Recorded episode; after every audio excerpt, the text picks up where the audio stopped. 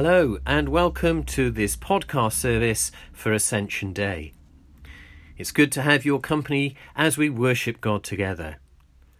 Today we'll follow a slightly different structure for this shorter service, and we'll begin with a prayer in a moment, then we'll hear from God's Word.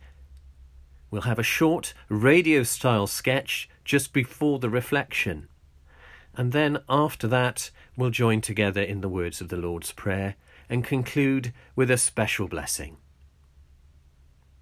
So let's begin. The Lord be with you. Let us pray. Lord Jesus Christ, we thank you for this day when we recall your ascension into heaven following your earthly ministry. We know that you promise to be where even two or three are gathered together to worship you, and Lord, we gather to worship you over the internet.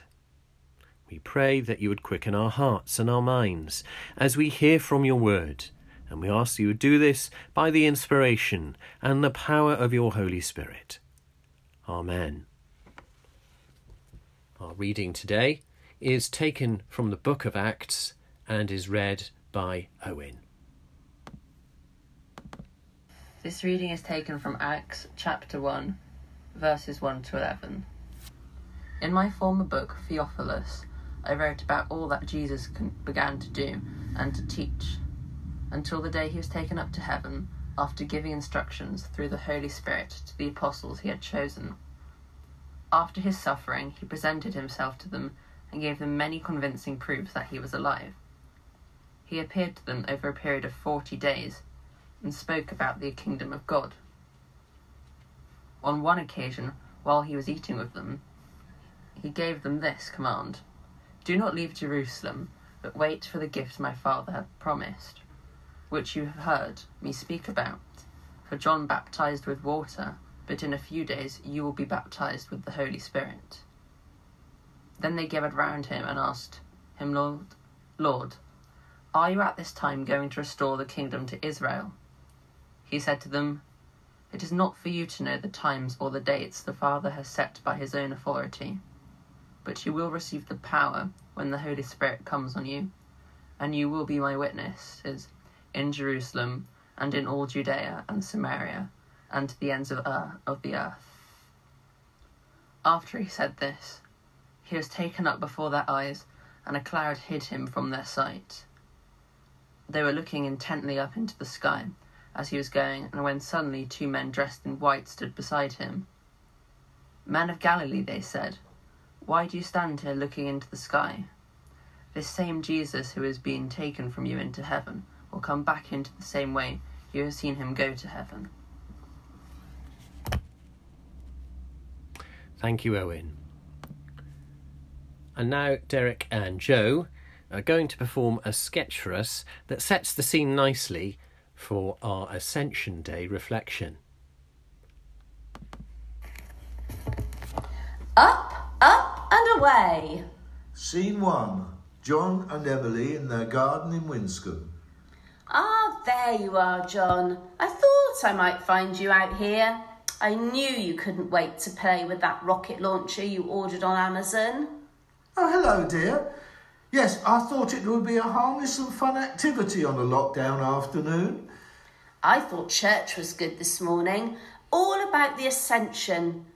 Didn't our new priest in charge put it over in an interesting and humorous way? Yes, yes, very uplifting.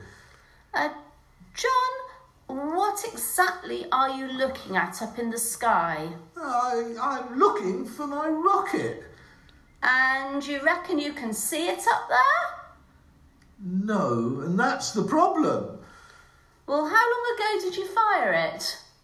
Oh, about two or three minutes or so. And was it in this box? Yes, that's the one. Uh, with the instruction that claims that it flies up to a hundred feet? Yes, that's right. Well, are you sure you're going to see it come back down again after all this time? Yes, you see, it's the law of physics that what goes up must come down. Like those shelves you put up last weekend? That fell down on Tuesday? It's all to do with gravity. Ah, one of Newton's laws then. Yes. You don't think it might be caught up in a tree or something? Well, I figured that since I saw it go straight up, it would probably come straight down. But did you allow for the wind? The wind. Well, yes, there's quite a strong crosswind today, and it's blowing towards those houses over there. Perhaps that's where your rocket has ended up. Scene two. A little later, John and his neighbour from just over the border with Sandford meet one to one, obeying social distancing. Oi, you, Rocket Man! I want a word with you. Oh, great! You've got my rocket. Thanks. Where did you find it? In my greenhouse. Did you say in your greenhouse? Yes, in my greenhouse. Having travelled there by smashing one of the windows on the way. Oh, sorry about that. It's one of Newton's laws of physics, you know. What goes up must come down. Oh, really? Well, there's another law of physics called Newton's third law. Do you know that one?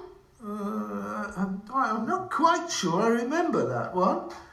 For every action, there's an equal but opposite reaction. So, since your action was to break the window in my greenhouse, my reaction is to break the nose in your face. Hold on a minute. There's no need for that. I'm only too happy to pay for any damages. Let me see. Will thirty pounds be enough? I'll put it down there by the gate and you can collect it. Well, I'll have to get a glazier in, of course, and that can be quite expensive. Fair, fair enough. Have another twenty quid. I suppose that should cover it. Can I have my rocket back now, please? only on the condition that you put it back in its box and stop disturbing the peace of a Sunday afternoon. Oh, yes, I will. Don't worry. Oh, and I'm sorry about the greenhouse. Scene 3 John and Emily chat over a nice cup of tea in the garden. Next time I launch the rocket, I'll have to be more careful to calculate the effect of the wind. Hmm, don't you think it might be a better idea to put your rocket away for a while? After all, the vicar did remind us this morning that we should be witnessing to our friends and neighbours, not winding them up into a state of extreme irritation. Yeah, you're probably right. I'll tell you what. Why don't we go inside right away and pray for the lady from Sandford that you've just annoyed and ask God to give you a chance to make things right with her properly? To mend fences, you mean? Or even repair greenhouse windows. Well, given your DIY skills, it might be better to ask God to show you some other approach. That's a good idea, that is, Emily. I'll trust you to come up with some high level thinking. Just down to earth common sense, if you ask me.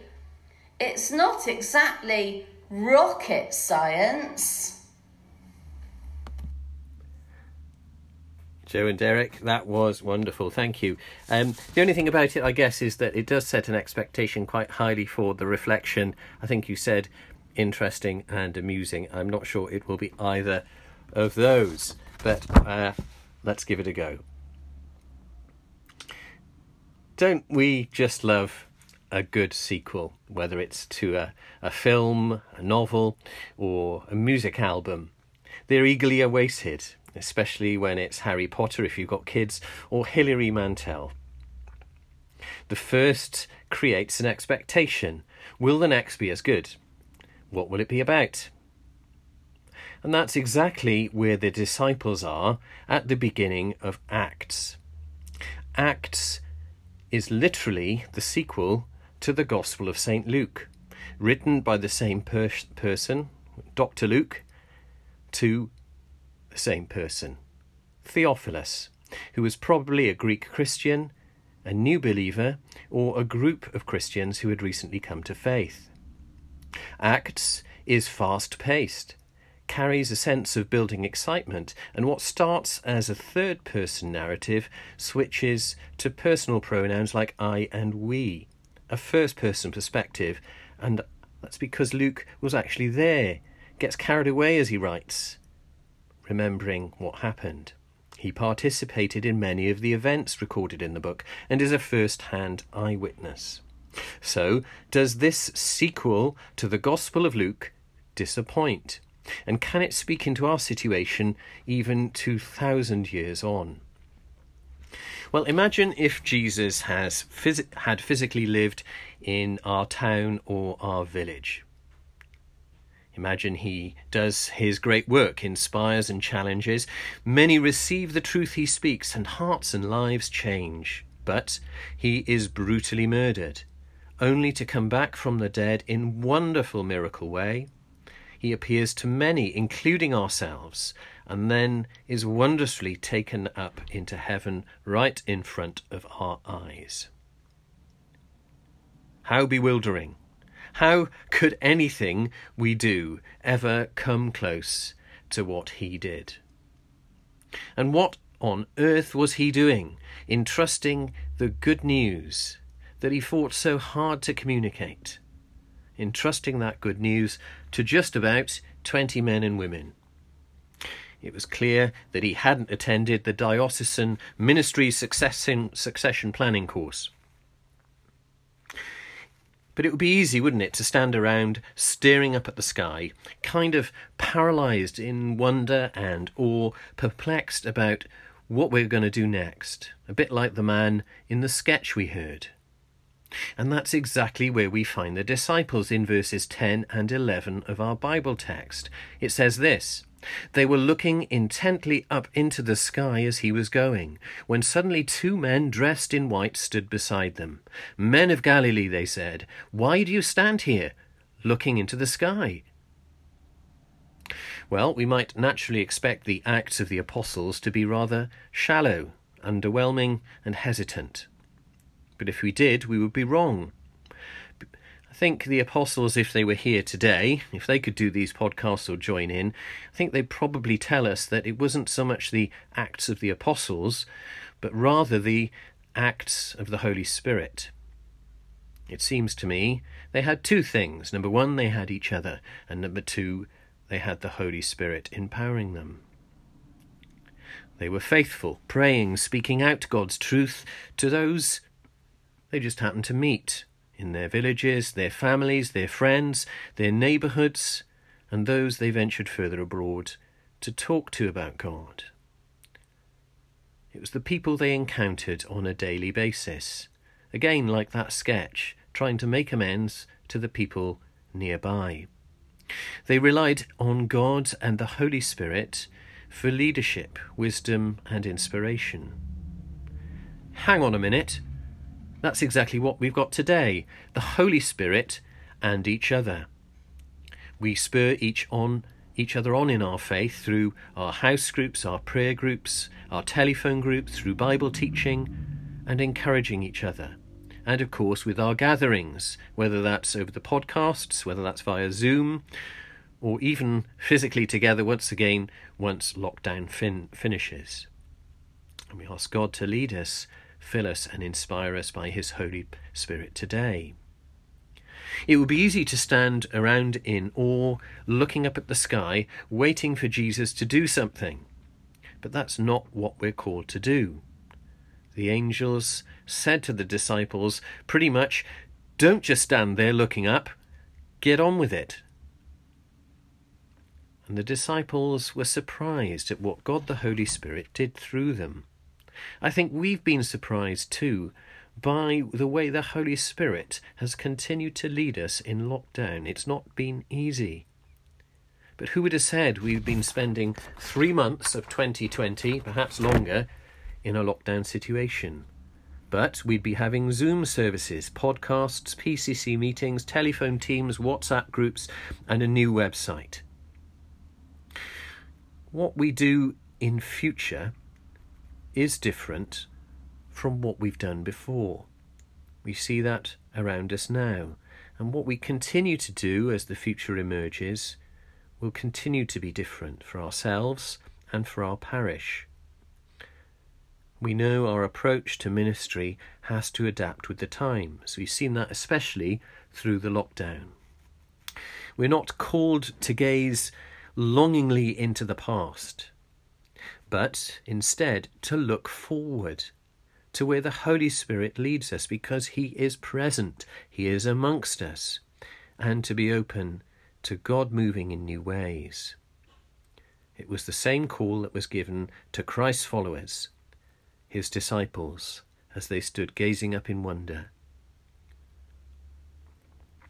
Just to finish, I'd like to invite everyone to join me in what will be 30 days of prayer, beginning at Pentecost I'd like to invite you to do that as we discern the Lord's will ahead for us as a benefice and as individuals, as a community of faith together.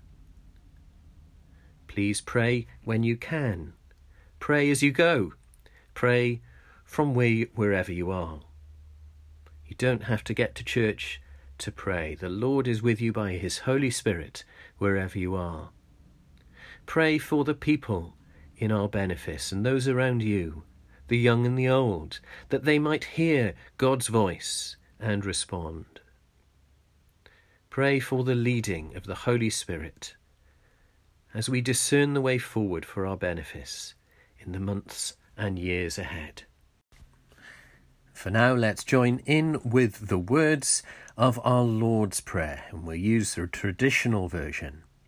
We pray together Our Father, who art in heaven, hallowed be thy name.